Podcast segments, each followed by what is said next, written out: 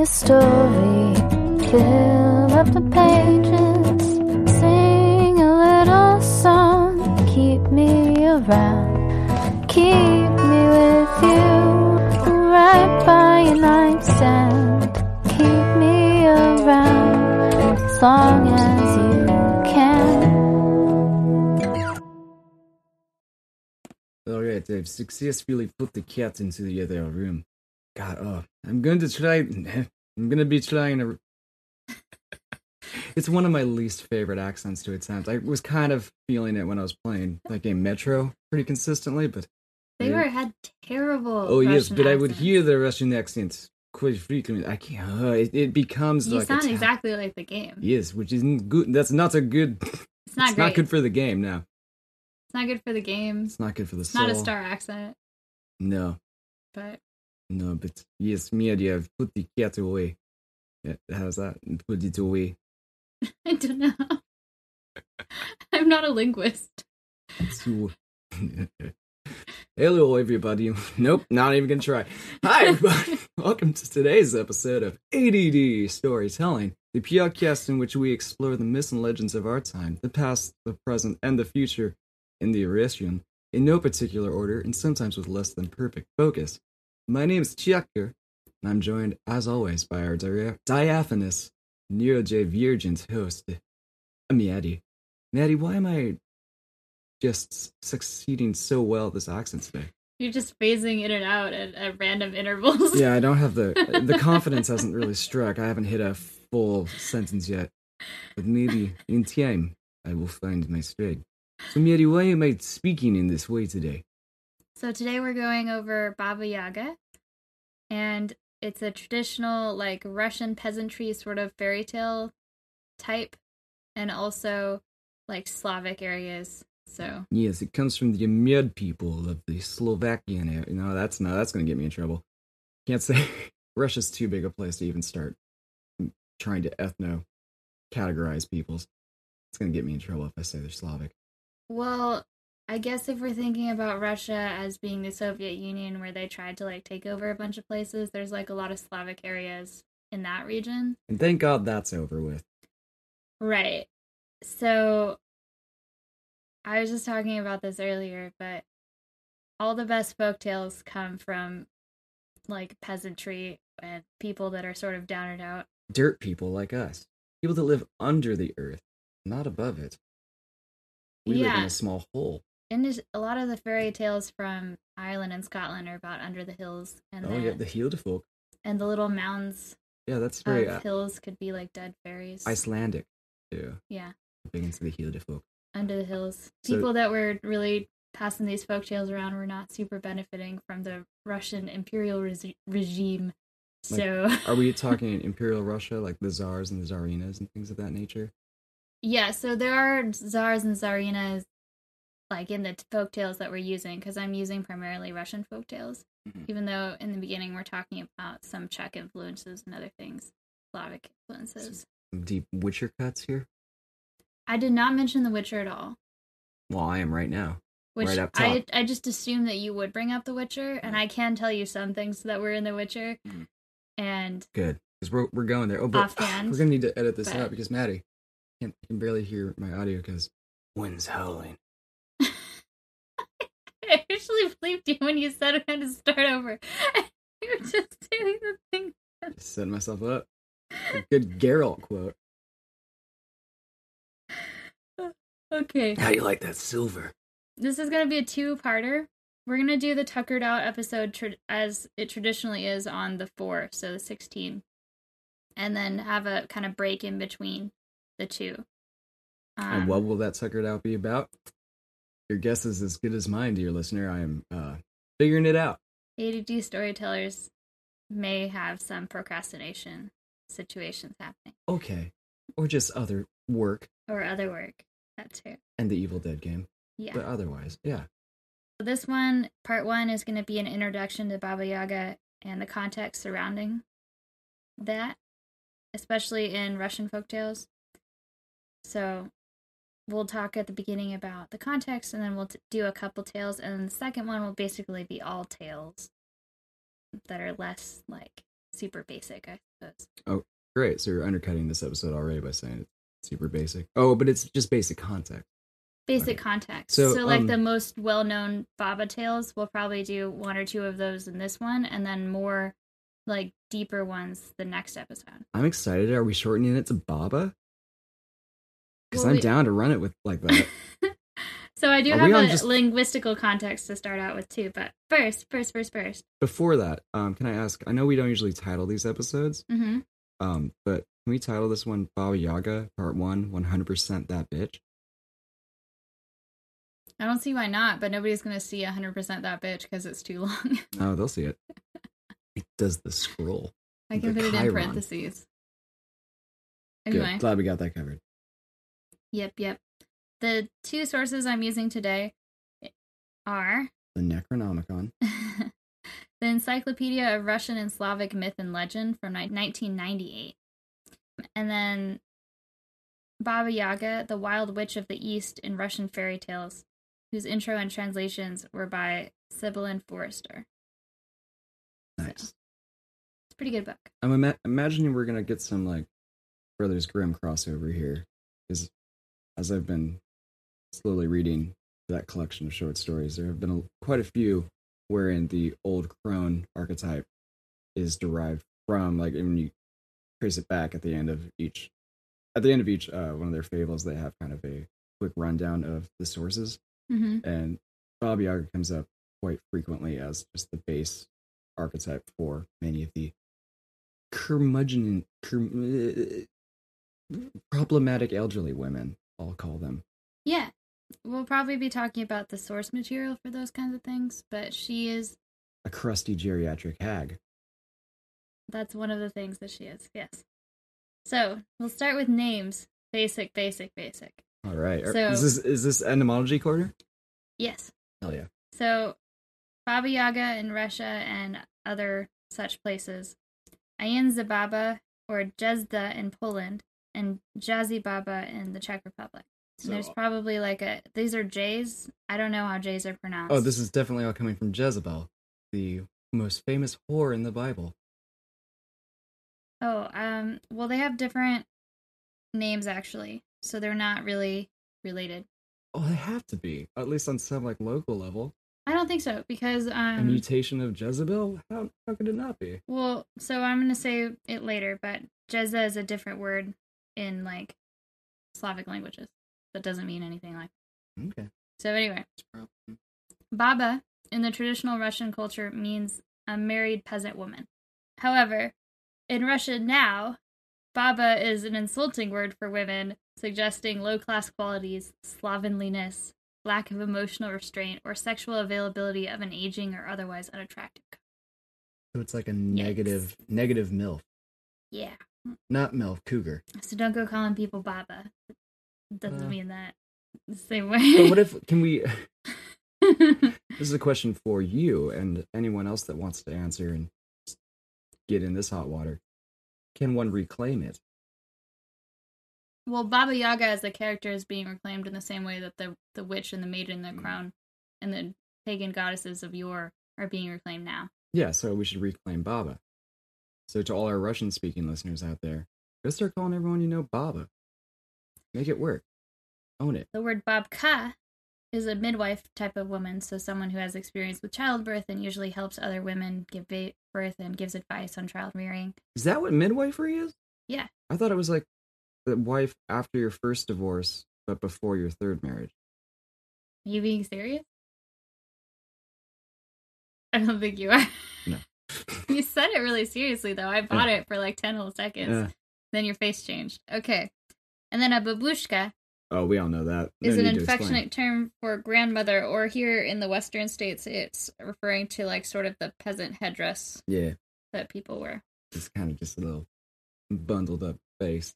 And this is a cuter connection. Uh, baba is also related to the word babochka, which is a butterfly or a similar bow tie looking thing. And a babochka is related to the ancient belief that when a person died, the soul left the body in the form of a bird or butterfly, uh, which is comparable even to the other ancient myth in Greek, Psyche, which also meant both soul and butterfly. And then a Russian babushka, of course, is when you flash your neighbors. Did you just make up a word? No, that's Okay. definitely true. Anyway, Yaga is a little bit harder to define. So the encyclopedia that I brought it from says the Russian word Yaga means hag. In the other source, it says that maybe it comes from the verb that means to ride, either the Russian ekat or the German word for huntsman, which is Jäger. Mm. mm. Another theory comes from words in other Slavic languages like Bosnian, Croatian, and Serbian, uh, like jeza, which means shiver, or jezivo, meaning chilling or horrifying. And it meant something along the lines of horrible and scary.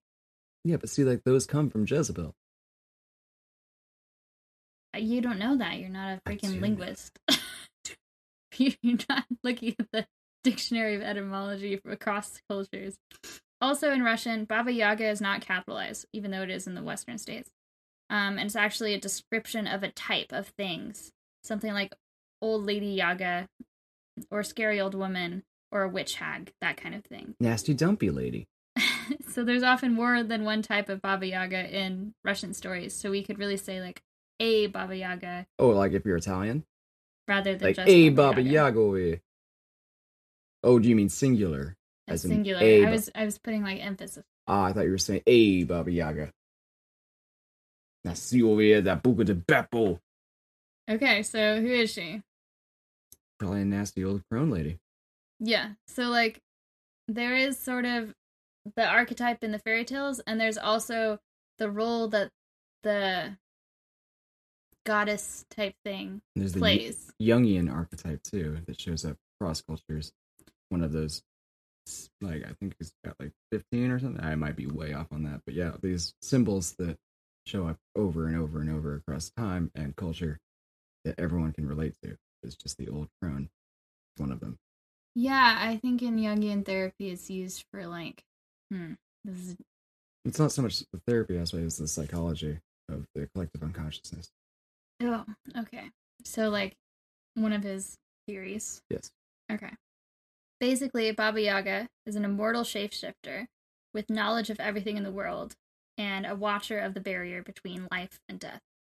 So this is sometimes conflated with the pagan tri- triune goddess in the crone aspect, or like the three fates of the Greeks, and as a death fertility goddess like Persephone and Ereshkigal. Also reminiscent of the Arabic ghoul, which is a shape shifting creature that lives in that kind of liminal world between realms of the jinn and human.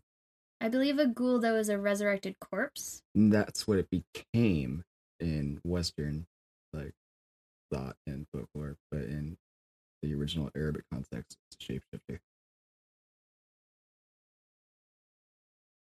Maybe. In the triune theory, her benevolent guise is associated with fertility and new life. The middle guise is one of both malice and grace, where she kind of maps out your life. And the third guise is associated with death, where she decides when people die, but also can be the cannibal esque character that we see who violently chooses the end of a character's life. It just reminds me of the, the fun, you already mentioned them, but I'm specifically thinking of those fun crones in the Disney Hercules movie. Yes. Yeah. The oldest stories suggest that she had oranges in the Paleolithic times, and her oldest domain is as a goddess of animals, especially birds, wolves, and bears. An East Slavic connection, Mokosh. I love that Wes Anderson movie. The East Slavic connection. That one got you? I don't know. It's a silly, yeah, I guess. Which translates as raw or moist Mother Earth. Ooh. Hell yeah. Oh, actually, no, hell no. Mokosh is mentioned in traditional proverbs that concern planting or burial. So, Oh, like a fertility goddess. Yes. So this invokes the damp and chilly earth of spring and the soils of which we return to in death. As the Baba Yaga is often found in the forest, she is closely associated with the soil that births new life and the underground where new sprouts and mushrooms spawn. And her connection to Mokosh also links her to Paraskeva, whose day was celebrated near Halloween and linked to concerns of food, harvest, transition between summer and fall, and holding the secrets of winter and old age. She's very much a calendrical kind of figure, as most of these old old gods are. Yeah. We've talked about this before, like with Enki being just a, a kind of a placeholder for a calendar in terms of like priests and early religions using these stories as a way to keep a routine of harvest and uh, sowing of seeds Yes. uh, in line. It was easier for the people, the laymen, to kind of associate the ritual harvest with a god and a greater uh, story than to just kind of create a calendar system. She may also be related to the ancient Beregini. Um, plural, so that's a plural form of female divinities whose title should come, uh, could come from bereg, uh, which means riverbank, or from the verb root of bereg, to keep slash conserve, or to preserve or economize. So Berengi as a divinity thing guaranteed the health of the forest, but also protect the hunters of the forest. So people that are hunting, etc. Yeah, those would be the hunters of the forest. In this we see yes. In this we see the dualism of a huntress or animal god being the patron of hunters, as it was traditionally a practice of survival and of skill that involved knowing the ways of the forest and animals, versus the bullshit crossbow Whoa. white supremacist bullshit hunting that we get these days in the United States.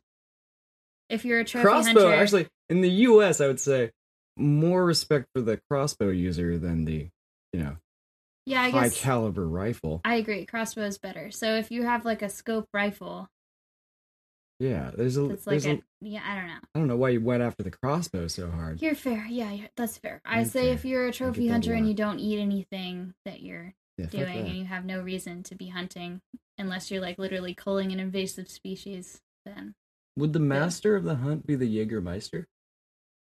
I don't know. That would make sense for the drink. It is interesting though for Jägermeister that the symbol is a deer. Wait, I mean that kind of works.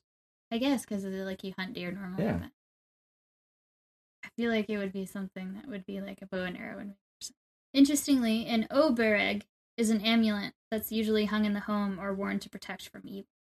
So. Is that a character in no Oberon? That's my thing. Oberon's not the same. No, it's not.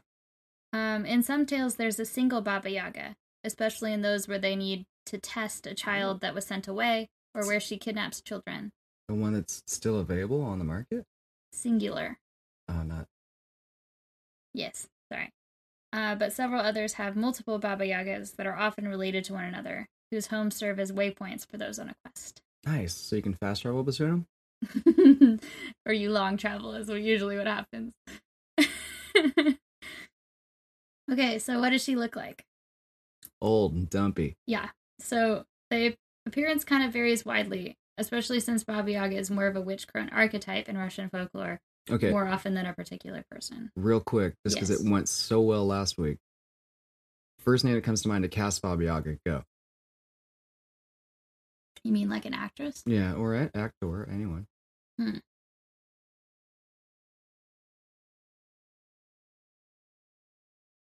You know what would be cool um, is Awkwafina's grandma in Would be dope. I was going Gwyneth Paltrow. Gwyneth Paltrow would be a good like middle aspect. Midwife. Yeah. Yeah. Because she eats children. Okay. Anyway, What do you think are in those jade eggs? I don't know. Child souls. So she's usually described as an aging crone, sometimes in grotesque characters of women aging that belie a bit of sexism on my end, and Uh. others in a more neutral way. And certainly also anti Semitism.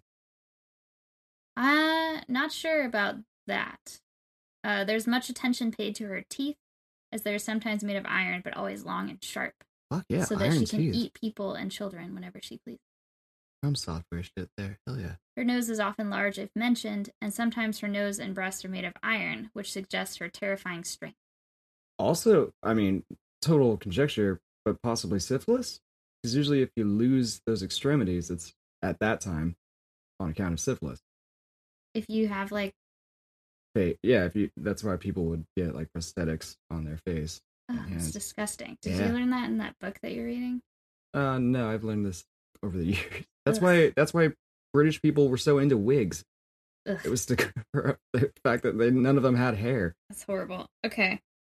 Her bony leg is also mentioned, To be fair, it wasn't just the British; it was just Europeans.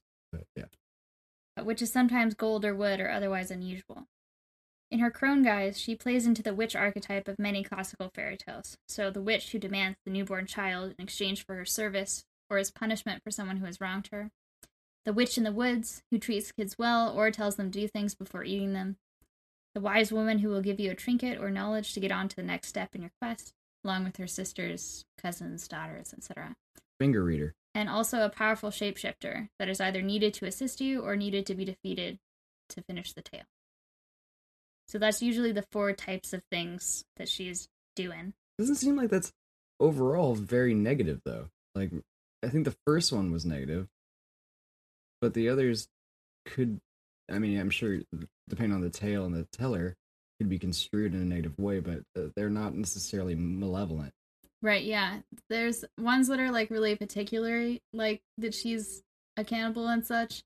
And there are other ones where she's kind of neutral, where it's like she's being nice now, but at any point she could change her mind and just fucking destroy you. So like just a general person on this, like on the highway. or she could be benevolent, you know. So her benevolent guise is off as a sort of normal aged peasant woman with lovely hair and features, often wearing the traditional headdress of a married woman.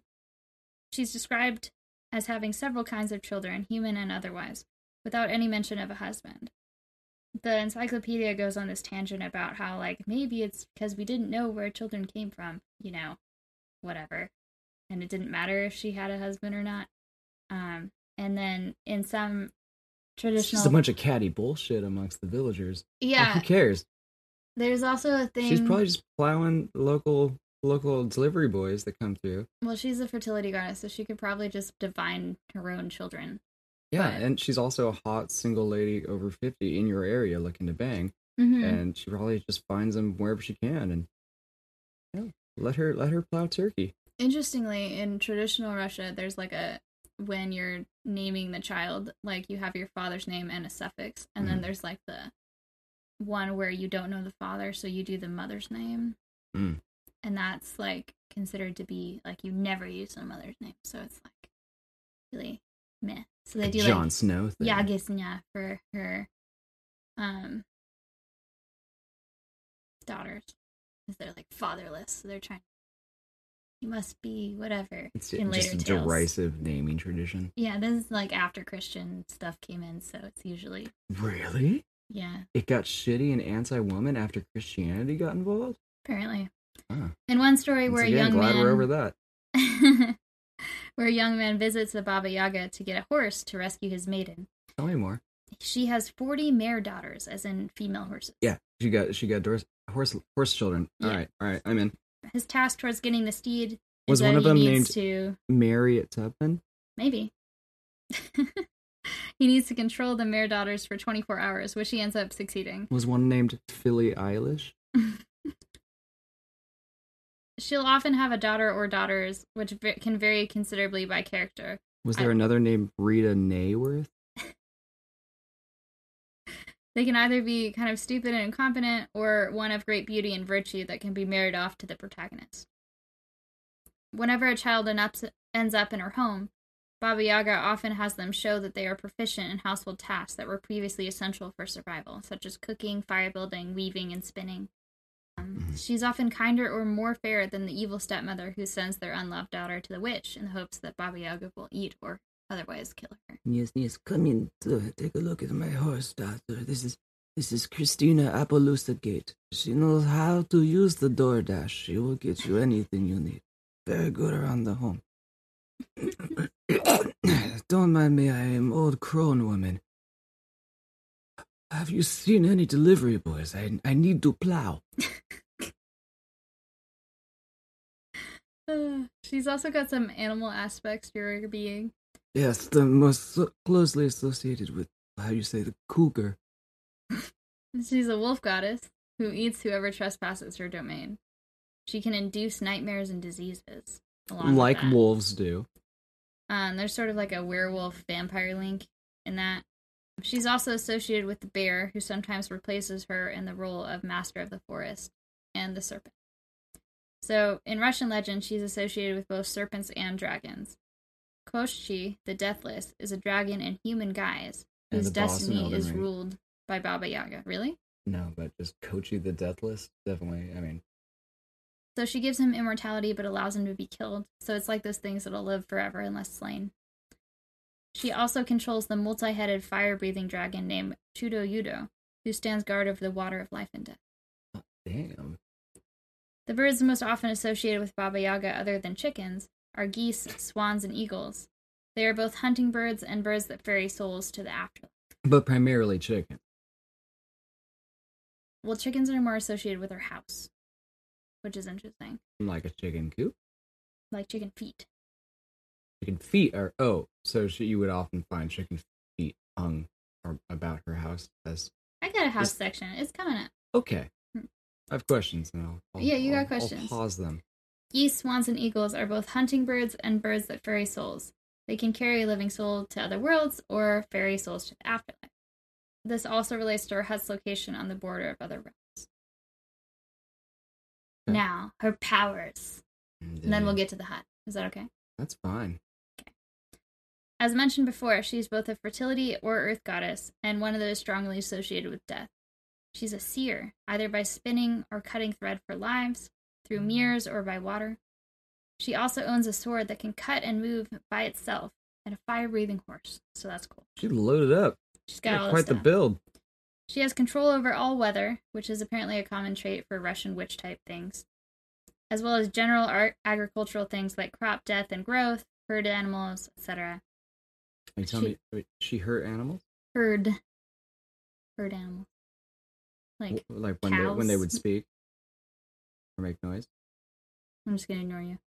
She also has connections with the Leshy, it's a Leshen. Yeah. That's a Witcher reference. Witcher reference. So the creepy wood sprite things. Uh, because she kidnaps children and has the power and knowledge of the forest. She Those can also go hand in hand. she can also drain energy from the sun, aka Superman level, and turn the powers of the earth against humans, like many earth goddesses do for one reason or another. Would that leads me to think would they associate like eclipses with Baba Yaga? I'm not sure. I think that's in a specific area.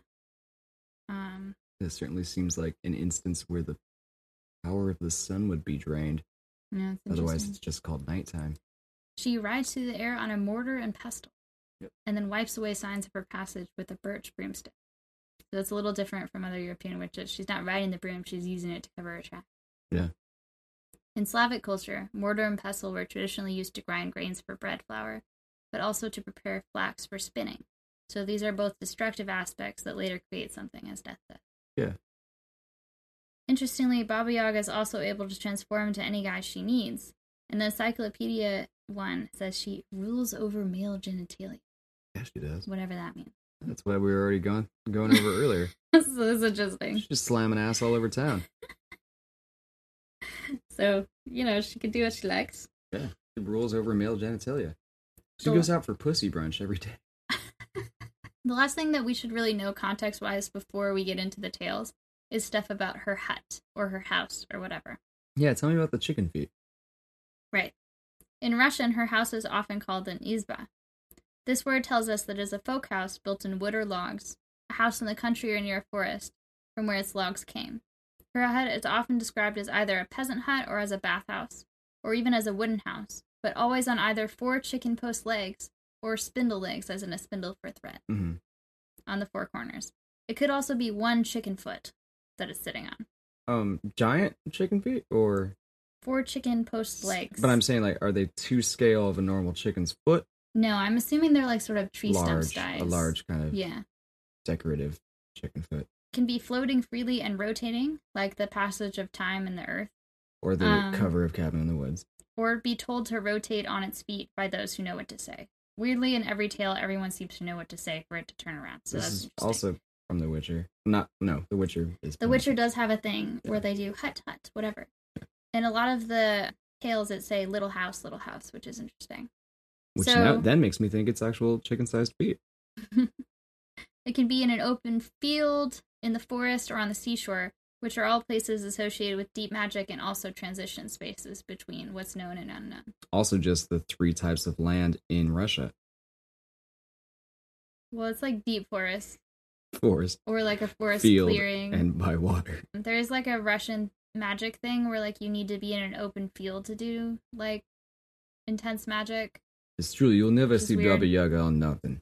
You will fall off mountain because of your chicken feet. God damn it! I lost. The spindle feet are for Baba Yaga's connection to spinning as an aspect of the household goddess and also as a connection to the thread of life.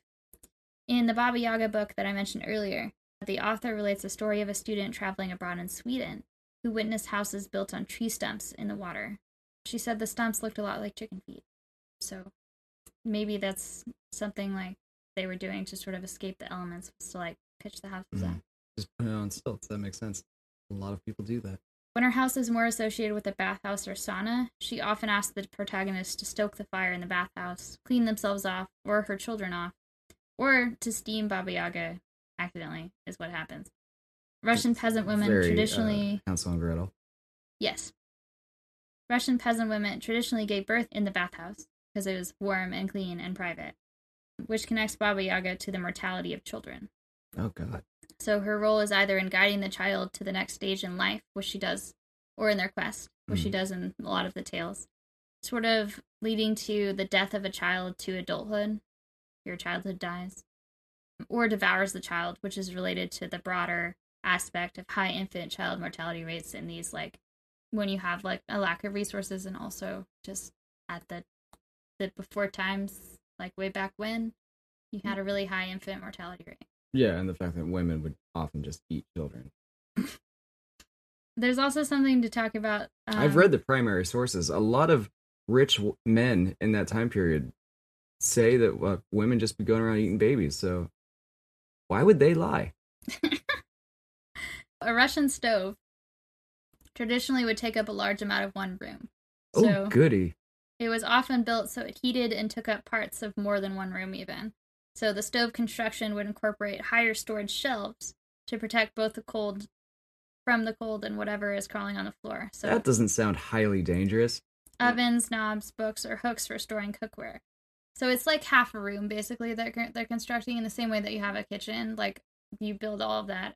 But it's an open concept kitchen that uh, tends to pour into other rooms, it sounds like. Yeah, but it's like a larger area, so people would sleep in front of it, and also just you'd be able to keep your stuff warm and dry on the Mhm. top shelves that were away from the fire, but also away from the floor. Mhm. The stove is also associated with the womb, aka the English expression you have a bun in the oven, Mhm. that kind of thing, which connects her to the fertility aspect.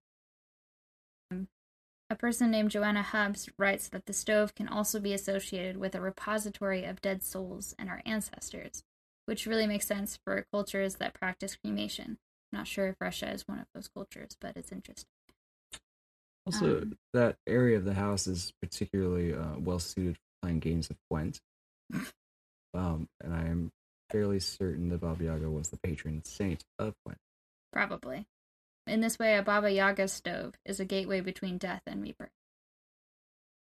Because you can kill things in the stove, but you can also make life sustaining bread and pierogies. Sometimes the Baba Yaga walks freely around her house. Other tales suggest she is so tall that she lies down across the floor diagonally to fit inside. Oh, like I do when I sleep really soundly sometimes. You mean when you take over the whole bed and I can't move you? Yeah, I remember that. Others go further by saying she's crammed into all corners of her house with her nose pressed up against the roof. Digging that. Very uh Resident Evil Village. Yeah. So sometimes she's alone, in others she has a range of companions or helpers. In one tale, she even has a pair of three disembodied hands that help her. Love that. Evil Dead. Bones of her victims, or those of the dead, often form either the fence of her cottage or, at the very least, the skulls piked on top of the fence part. Okay. And in some tales, you were talking about the calendar aspect. Yeah. Sometimes she has 12 for the 12 months of the year. Interesting. So they were on a uh Caesarian kind of Roman calendar already at this point? I'm not sure, but one of the writers mentioned that Huh. as being an aspect of the front of her co- cottage. And would the skulls then be at different stages of decomposition to show the uh, passage of time? Would there be like a fresh skull for January? Sorry, January, and then it would progress progressively like December would just be full on bone. I don't think so. I feel like mostly it's all just skulls. Let me have this. Okay, cool. But they sometimes have fire in them, so that's interesting. Fire, you said? Yeah, like flaming skulls. Yeah, as you do. Hmm. Cool. Ghost Rider showed up in the story. This also symbolizes her connection to the passage of life to death, as well as a source of new life as we all become, as we decay. As also, it, it certainly also symbolizes just what a badass decorator she is. It's metal as shit. Exactly. Baba Yaga's essential connections to the spirit world and as a guardian for traveling souls during the life, death, and in between are all linked to this sort of bone heavy area of her house. So sometimes if she's a Yeah, it cannibal, she's got, you know, just dead parts in her soup and just like gross skulls around. And sometimes if she's really cannibal, they're like, oh, their lock is like a steel mouth and like her other bones are made of different cabinets or whatever. It's like a whole Real thing. Ed Gein vibes. Yeah. But um, I have to also circle back and just say that the bone heavy area of her house is also where she takes those delivery boys. Thank you very much. I'll see myself out. Oh, silly. This is all like kind of creepy, right? It's less creepy and more just classic Russian. It's yeah. So This is just what they're into over there. the author describes like the ever presence of death. Um, yeah, as being classically Russian. as being like a thing in Russian peasant society. So Oh, she's sort so of more or less, yeah. yeah, she's hoping to kind of, and she uses this metaphor to sort of soften it. Like, oh, like look, Oh, this, I'm excited. like a maidens me are related to Baba Yaga because whatever. So apparently, Russian peasant girls would make garlands of flowers to tell their fortunes each spring. You know, fortune is always death It's and schools. Right. So the journey of the flowers in a river would determine the outcome of the fortune. I can't cannot wait for my ancestors in uh, 200 years to find a great sweet release in the form of the drug crocodile. They'll be so happy. That's the Um, worst shit on the planet. Have you seen anything? Yeah. I'm just gonna keep going. Yeah, if her garland floated away, the girl would get married that year. If it stuck on a branch or a rock, Oh, she would have to wait out the season. If the garland of flowers sunk underwater, that just meant she was fated to die that year. Well, to be fair, most feathers aren't heavy enough to sink. Sorry, fe- flowers. Yeah, but like the it's like you get married, yay. You don't get married, oh well. Death. That's like the third choice. it's not like Yeah. oh you'll be a spinster forever. It's death. Yeah, of course. No, they're just being realistic. It's so she was trying to make this metaphor like, oh, it like Baba Yaga is not that scary. Like death was just always around and whatever. I mean, it sure was. I mean, yeah, sure but is. the whole thing just sounds more disturbing to me having this as being a Like cute back- fortune teller backdrop. thing that you do. And then imagine if your the fucking fun flowers springtime event. like what if you tossed it too hard and it went underwater and then that's it and you're just like, Oh, okay, I guess I'm dying this year and then if you don't die, then it's just people murder you for some reason. Tomorrow, we're going to go out to the park, and I want you to show me how hard you have to toss a flower petal to make it sink. A garland of flowers, so that's like a ring of flowers that they're woven together. How heavy is a garland? I mean, It depends on what flowers you use and how much you're weaving in there. we could have flower flower science session. But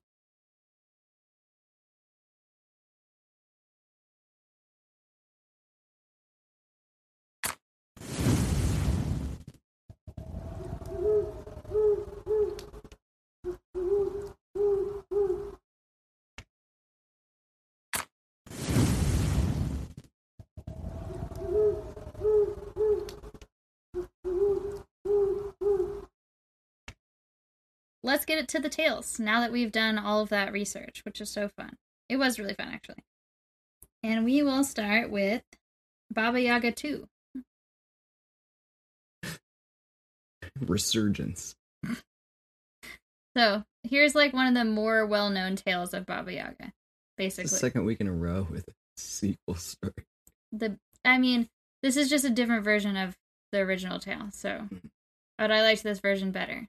So Bob Yaga 2. It was better than the original. there's yeah, okay. It's Evil Dead 1, Evil Dead 2 situation. Bobby 2 had funding.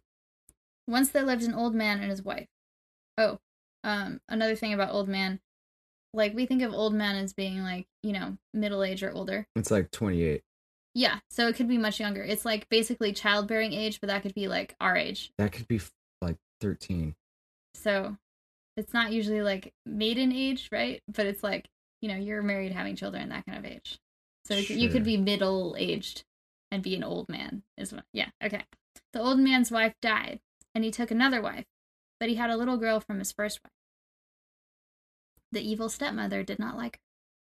She They beat her do. and thought about how to get rid of her once and for all.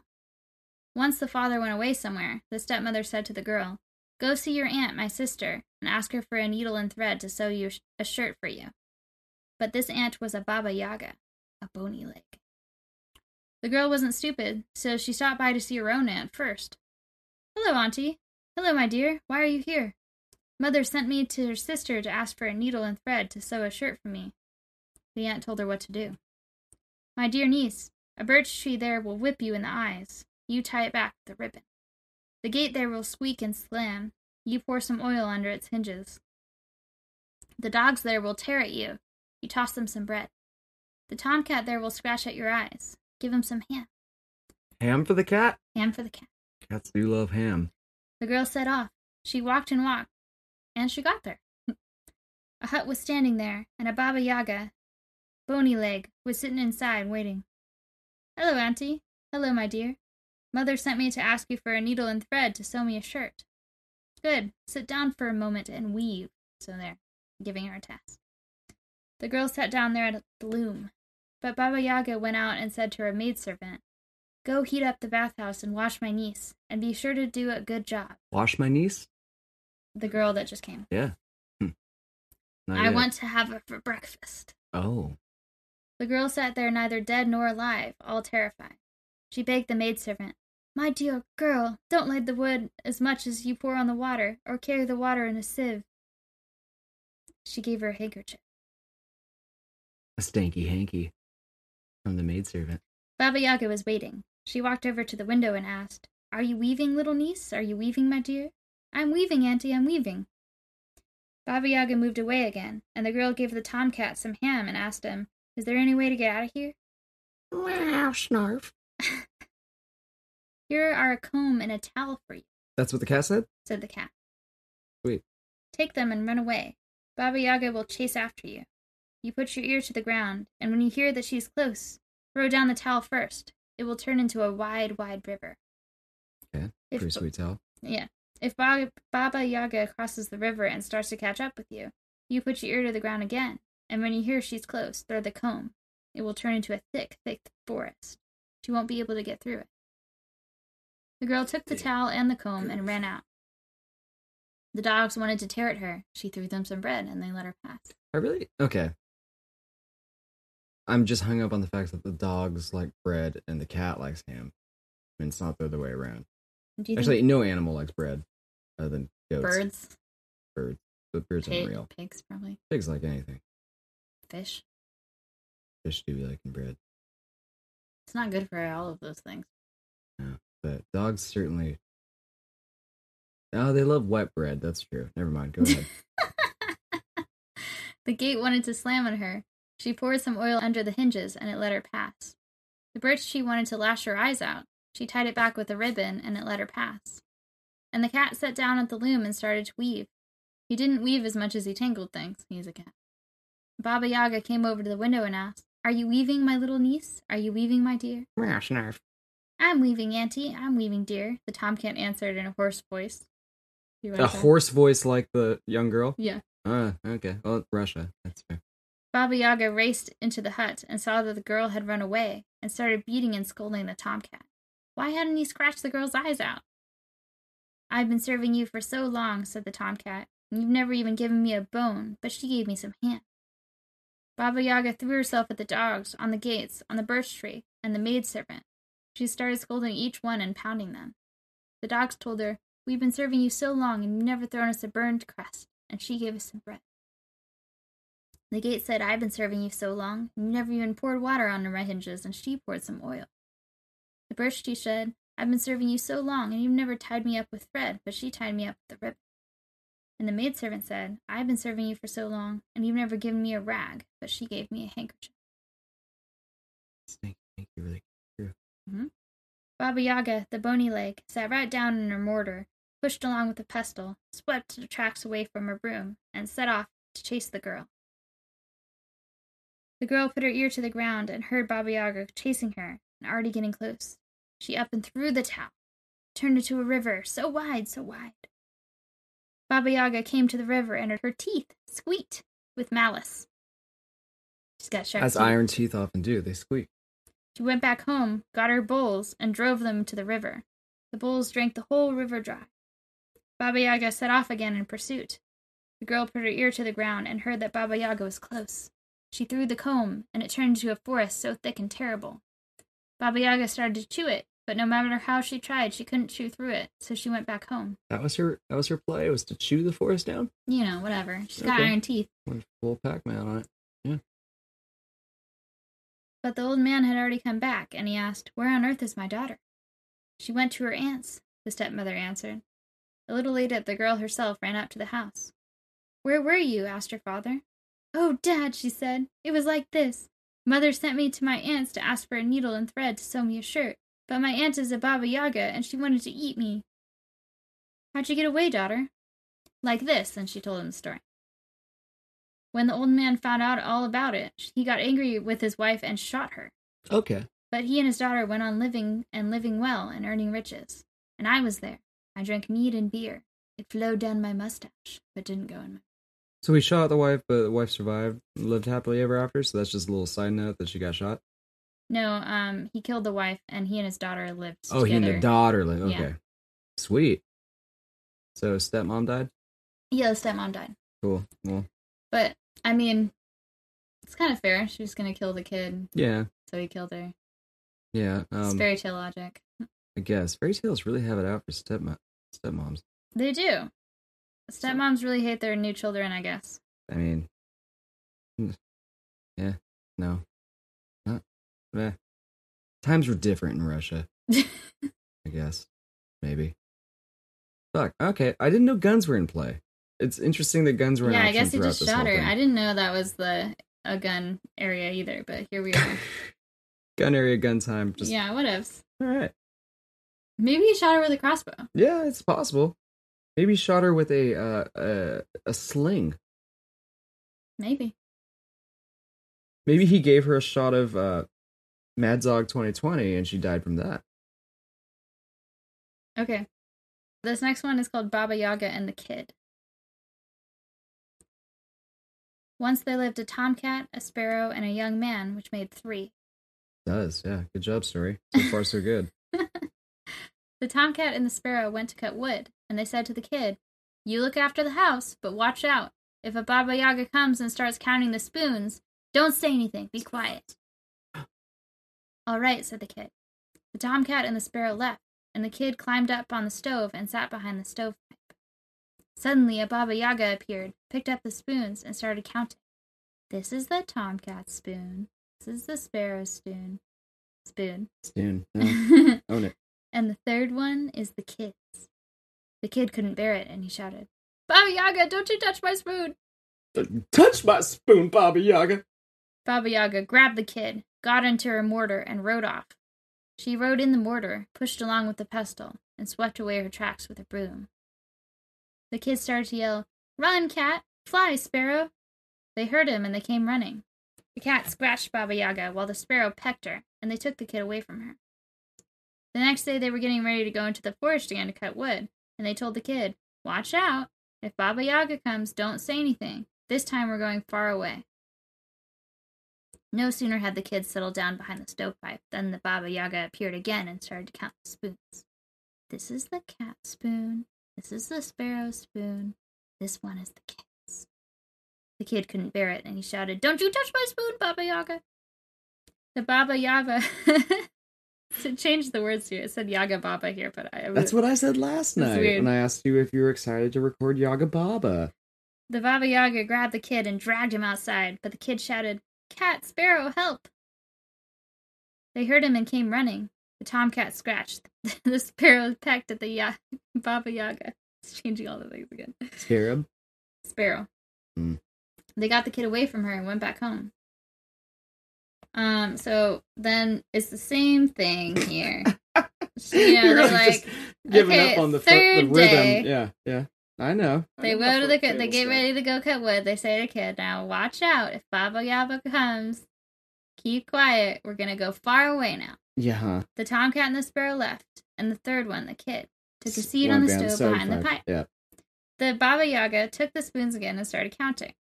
This is the cat spoon. This is the sparrow spoon, and the third one is the kid. The kid kept quiet this time. Took him three days. As it often does for children. The Baba Yaga counted a third time. This is the cat spoon. This is the sparrow spoon. Spoon. I don't know why I can't do that. And the third one's the kids. You're The being kid- lulled into the rhythm and rhyme of the Baba Yaga. I guess. The kid couldn't bear it. He started to bellow. Don't you touch my spoon, you slut! Okay. Sweet. We're we're going there. oh, there. God. Baba Yaga dragged the kid away. Um, the kid shouted for his friends again, but this time the brothers didn't hear him. Oh, they're they're siblings. Well, The boy it was like a sort of familial feeling versus, I think, the literal. ah. yeah. Okay. Baba Yaga dragged the kid band of home, brothers in a way. put him in the stove box, stoked the stove herself, and said to her eldest daughter, So, girl, I'm going to rest. You roast up this kid for my lunch. All right, her daughter answered. Just sure. Yeah, Whatever you need. the stove got nice and hot. The girl ordered the kid to come out. The kid came out, and the girl said, Lie down in the pan. The kid lay down, stuck one leg toward the ceiling and the other down toward the floor. Okay. Visualizing, visualizing. The girl said, Doesn't Not that way, not that work. way. The kid said, Then how? You go ahead and show me. The girl lay down in the pan. The kid didn't lose his nerve. He grabbed the oven fork and shoved the plan with Yaga's daughter straight into the stove. He went back to into the stove box and sat there waiting for Baba Yaga. All at once Baba Yaga came running and said, I want to roll, I want to loll around on this kid's bones. But the kid answered her, Roll around, roll around on your daughter's own bones. Oh snap! Zing! Zing! Baba Yaga gasped and took a peek. It was her daughter who'd been roasted. Mom, mom. She shouted, Oh, you scoundrel, just you wait. You won't get out of this one. Yeah, done, I done cooked your little daughter. I made her into a little quiche. You go eat your daughter quiche now. Mm, look at them delicious bones. She ordered her middle daughter to roast the kid, and she laughed. The middle daughter stoked the stove and told the kid to come out. The Kid came out, lay down in the pan, stuck one foot up to the ceiling, the other down toward the floor. This middle is daughter gonna work said- on me. Not like that, not like that. Then show me how. The girl lay down in the roasting pan. The kid up and shoved her into the stove and went back into the stove box. And there he sat. All at once, Baba Yaga ran in. I want to roll, I want to loll around on the kid's bones. This fable is turning out to feel like a fetch quest, where it's just like, yeah, I know, I know. I know. Can I press X to, X to skip because Mhm, it's just mhm. gonna happen the way I? It, no, it, it did. It she got tricked and And he's like, roll around, roll around on your daughter's bones. Yeah, yep. That's kind of what I saw And- coming. Baba Yaga was furious. Yeah. Ah, just wait. You won't get away from me. She ordered her youngest daughter to roast him. Okay. But nothing doing. The kid cooked. The, the kid cooked that one too. See, they stopped as well. Oh, they just went for it that time. Yeah, Okay, like, yeah, he thank just got God. her too. Baba Yaga got even angrier. Angrier. Just wait, she said. you won't get away from me. She stoked the stove and shouted, "Come out, kid! Lie down there on the roasting pan." The kid lay down, one foot up, one down the floor, and wouldn't fit in the oven. What is this technique? Where did he learn this? He's like, I can't fit in the oven if I stick one foot up, so that's the technique. And Baba Yaga's like, not like that, not like that. But the kid acted as if he didn't know. I like that he's also doing this each and every time over a uh, progressively more gore covered pan. Yeah. Three young women have just been cooked on this pan. He's like, I don't know how to do it. You show me. Baba Yaga lay right down and curled up in the pan. The kid never hesitated. He went and shoved her into the stove. He ran home, went in, and told his brothers, Let me tell you what I did to Baba Yaga. The end. so he tried it. Yeah, I know, Meg. I- I'm aware. Mhm. Please don't repeat it. You know, things happen in threes. In Yeah, they tales. always do. They always do. Always, always. Okay, well, lovely. Let's do one more, and then we will stop for this one, and then keep the rest for next. Okay, So this one is called Baba Yaga and the Runt. Mm. There lived a man and a woman who had no children. No matter what they did, no matter how they prayed to God, the old woman still didn't bear any children. One day the man No, went. unlike a child. Because no matter how hard I plow, I cannot make make goop inside you that makes a child. My sweet Pranga. One day the man went into the woods to get mushrooms. Yes, this will road- distract me from the fact my my tallywhack and no elicits love. On the road he ran into a very old man. I know what's in your thoughts, he said. You keep thinking about children. Go through the village, collect one egg from every household, and put a brood hen to sit on those eggs. Do you need per, uh, consent? You'll see for yourself what happens. I feel like you need to ask before you go and do that. The old man went back to the village. There were 41 households in the village, Shit. and so he went around to all of them, took an egg from each, and put a brood hen on the 41 eggs. Two weeks passed. It's gotta be a thick ass chicken. The man, the old man took a look, and the old woman took a look too, and they saw that the eggs had hatched out a lot of boys. There were 40 Boo boys? Yeah, there were 40 strong, healthy ones. Oh, look at all these boys. One hadn't turned out so well. He was Oh. puny and weak. The Oh, old man started to give names to the boys. He gave names to all of them, but there were no names left for the last one. Well, he said, you can be called Runt. The old man and the that old boy woman's grew up to be grew. Benedict Cumberbatch. They grew not by the day, but by the hour. They grew up and started to work to help their father and mother. The forty fine lads were busy in the field while Runt looked after things at home. It got to be time for him. This haymaking. is our houseboy. He makes juice. our little juice lad we keep in the cellar. Squeeze away at those grapefruits, lad. Your mother needs mimosas for her sad midday drink. It got to be time for haymaking, and the brothers mowed the grass, They put up the haystacks, other in the head. and worked for a week, and then came back to the village. They ate whatever God had sent and lay it down to sleep. The old man looked and said, Young and green, they eat a lot and they sleep soundly, but they haven't done any work. First you out and take a look, Dad, Run answered him. The old man put on his jacket and went out into the meadows. He looked, and there were forty haystacks raked together. Aye, the boys are good lads. They mowed so much in one week, and it raked, raked it all into stacks. The next day the father got ready to go to the meadows again, since he wanted to admire his goods. Yes, let me go and gaze upon my good lads. He got Oh. there, and it seemed that one of the stacks was missing. Oh, my glistening, sweaty boys, what has happened? He went back home and said, Ah, children, do you know that one stack has disappeared? Don't worry, Dad, answered Runt. We'll catch the thief. Give me a hundred rubles, and I'll do it. Took a hundred roubles from his father and went to the blacksmith. Can you forge me a chain long enough to wrap a person from head to foot? Why wouldn't I be able to forge? said the kinky blacksmith. Be careful, make it plenty strong. If the chain holds, I'll pay you a hundred roubles, but if it snaps, you've wasted your labor. The blacksmith forged an iron chain. Runt wrapped it around himself, stretched, and the chain snapped. The blacksmith made another twice as strong, and that one was good. Okay. Runt so took his we really just didn't even need that other part of the story then, did we? Russia. Thanks a lot for that info. Runt took this chain, paid the hundred like- rubles, and went to guard the hay. Did they have a word count they needed to hit? I don't Yes. know. He sat down under one of the haystacks and waited. At the stroke of midnight, the weather changed. The sea grew rough, and a marvelous mare came out of the depths of the sea. Nay, hello, gaze upon me, it is I. Mmm, uh, Pony Colette. Yes. Also, earlier I said that the runt would be played by Benedict Cumberbatch. I'm wrong. It would be Timothée Chalamet. So Gotcha, that makes a lot more sense. Oh, he was this skinny little man. No, no. She ran up to the first haystack and started to devour the hay. Mm. Runt jumped out, bridled her with the iron chain, and jumped onto her back.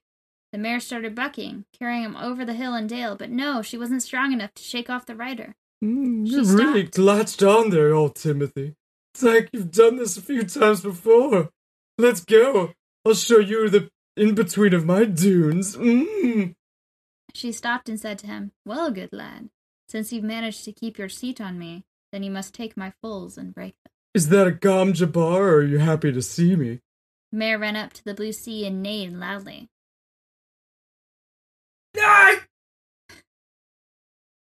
Then the blue sea grew rough, and forty one stallions came out on the shore, each more handsome than the last.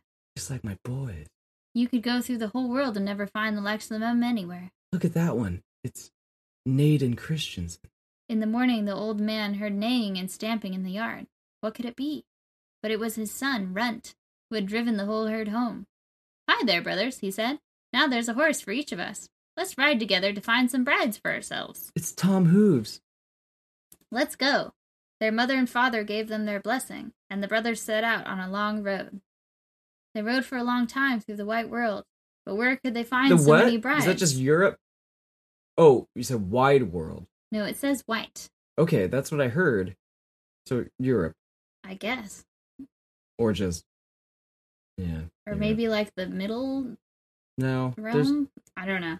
or Antarctica. They didn't want to get married separately so that no one's feelings would be hurt. But what mother can brag that she had 41 daughters at a time? Uh, The fine lads rode over thrice nine lands and came upon a palace of white stone on a steep mountain, surrounded by a high wall, with iron columns placed, placed at the gates. And they counted, and there were 41 pillars. So they fastened their 41 fancy horses to these pillars and went into the courtyard. Does it say fancy horses, or was that just you taking some artistic liberty? Because they are very fancy horses. Uh, there's a Russian word that I can't say. And so you just I just you assumed it was fancy. place fancy. it's well, if it's it's probably drunken. yeah, who knows? A Baba Yaga met them there. Ah, you, uncalled and uninvited. How dare you hitch your horses without permission? you need to stay. Well, old woman, what are you shouting for? First give us something to eat and drink and take us to the bathhouse. And then afterward ask us for news. Classic statement from someone that has just ridden through the white world. Baba Yaga fed them, gave them something to drink, took them to the bathhouse, and then started to ask them, What is it, good lads? Are you doing a deed or fleeing a deed? Baba Yaga always asks a question like that. We're doing a deed, grandmother. And what is you what is it you need? Oh, I thought you said doing a steed. I was about to have sex with one of my many horse brethren. Uh, doing a deed? No, none of that. None of that today. Why, we're looking for brides. I have daughters, said Baba Yaga. She ran into the chambers and brought out forty one maidens. They got engaged right away and began to drink, to celebrate, and to hold the wedding. In the evening, Runt went to look in on his horse. His good horse saw him and spoke up in a human voice. Look out, master. When you lie down to sleep with your young wives, dress them in your clothes and put on your wives' clothes yourselves. Otherwise, we'll all be lost. Runt told this to his brothers, and so they decked the young wives out in their clothes, put on the wives' clothes themselves, and lay down to sleep. And these are horses, so it's horse horse clothing. No, the wives are the. They're like Baba Yaga's daughters. Okay. Right, because they rode there on their horses. Yeah. They all fell asleep, but Runt didn't close an eye. At the stroke of midnight, Baba Yaga shouted loudly, Hey, you, my faithful servants, cut the wild heads off these uninvited guests. Her faithful servants came running and cut off the wild heads of Baba Yaga's own daughters. Runt woke up his brothers and told them everything that had happened. They took the heads and stuck them on the iron pikes around the wall, and then saddled their horses and rode off in haste. That was necessary. Why did they take the time to decorate? I don't know. In the morning, Baba Yaga got up, looked out the window, and all around the wall, her daughters' heads were stuck on the spikes. Oh, that's nice. So she just called out this order, then went to bed. Mm-hmm. Nice. She was her. horribly angry, ordered her fiery shield, rode off in pursuit, and started shooting fire from the shield in all four directions.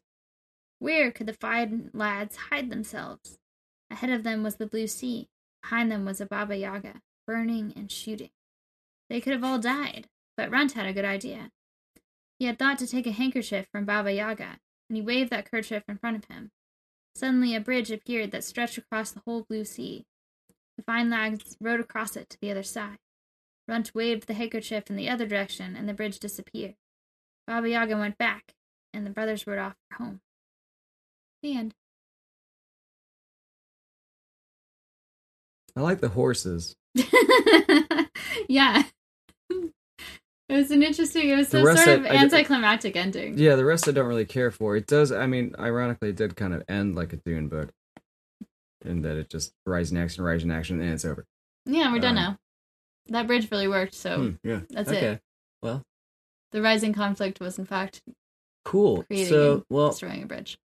I know you said at the outset of this episode that um we were going to be doing a two-parter, Mhm. Which makes sense because it would be a real shame to be rushing through it. Wow. Your face.